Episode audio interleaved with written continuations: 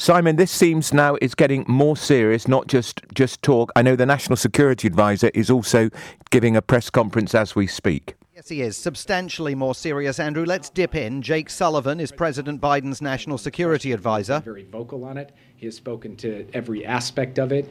Uh, he has read out his calls on it with world leaders, his meetings, etc. Um, but he will continue to speak directly to the American people as we watch uh, the situation no unfold. No plans for any kind of address to the nation from the Oval Office. No kind of speech specifically about this issue with prepared remarks. I, I don't have anything to announce in terms of uh, uh, speech or prepared remarks at this point. So that's Jake Sullivan, President Biden's national security advisor, who has confirmed within the last few minutes that it is possible uh, that uh, President Biden will reach out and have a uh, conversation directly with Vladimir Putin. But the purpose of his presence in that White House briefing room is absolutely to brace the American public for the possibility of war between Russia and Ukraine.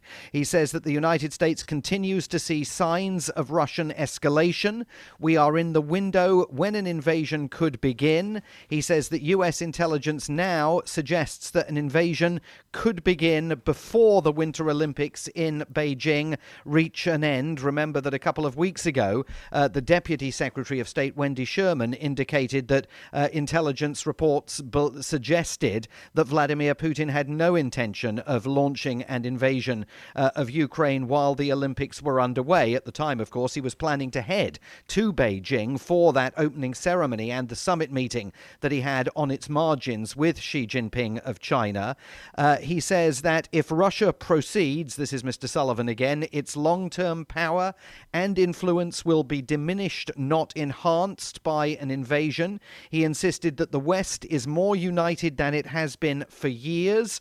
Uh, we are continuing, he said, to reduce our embassy footprint in Kiev, and he warned warned any American still in Ukraine to leave as quickly as possible and in any event in the next 24 to 48 hours, he said there is going to be no prospect of a U.S. evacuation of any Americans left in Ukraine after an invasion begins. Uh, he, uh, re- indicating, uh, you know, these fresh intelligence reports, said that the United States now believes that an invasion will begin with aerial bombing, followed by an extensive ground offensive.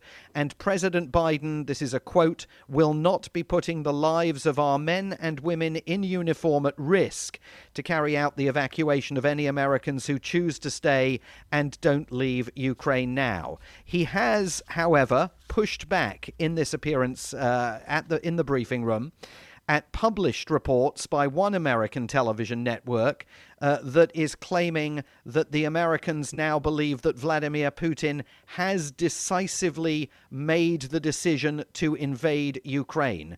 Uh, Jake Sullivan said, We have not seen anything to say that a final decision has been taken, that a go order has, been, has been given, and he's denied that published report suggesting that the United States has conveyed to NATO allies, including, of course, the UK, that the decision has been made to invade Ukraine. Mr. Sullivan denying that on multiple occasions from behind the podium. But there is no question that the Biden administration, Andrew, as President Biden prepares to leave the White House and head to Camp David, where he's going to be spending the weekend, clearly believes that the uh, likelihood of a Russian invasion of Ukraine has substantially increased. Fascinating and very worrying. That's Simon Marks, LBC's Washington correspondent. We'll keep you completely up to date of that of, of, of that uh, as uh, the evening progresses.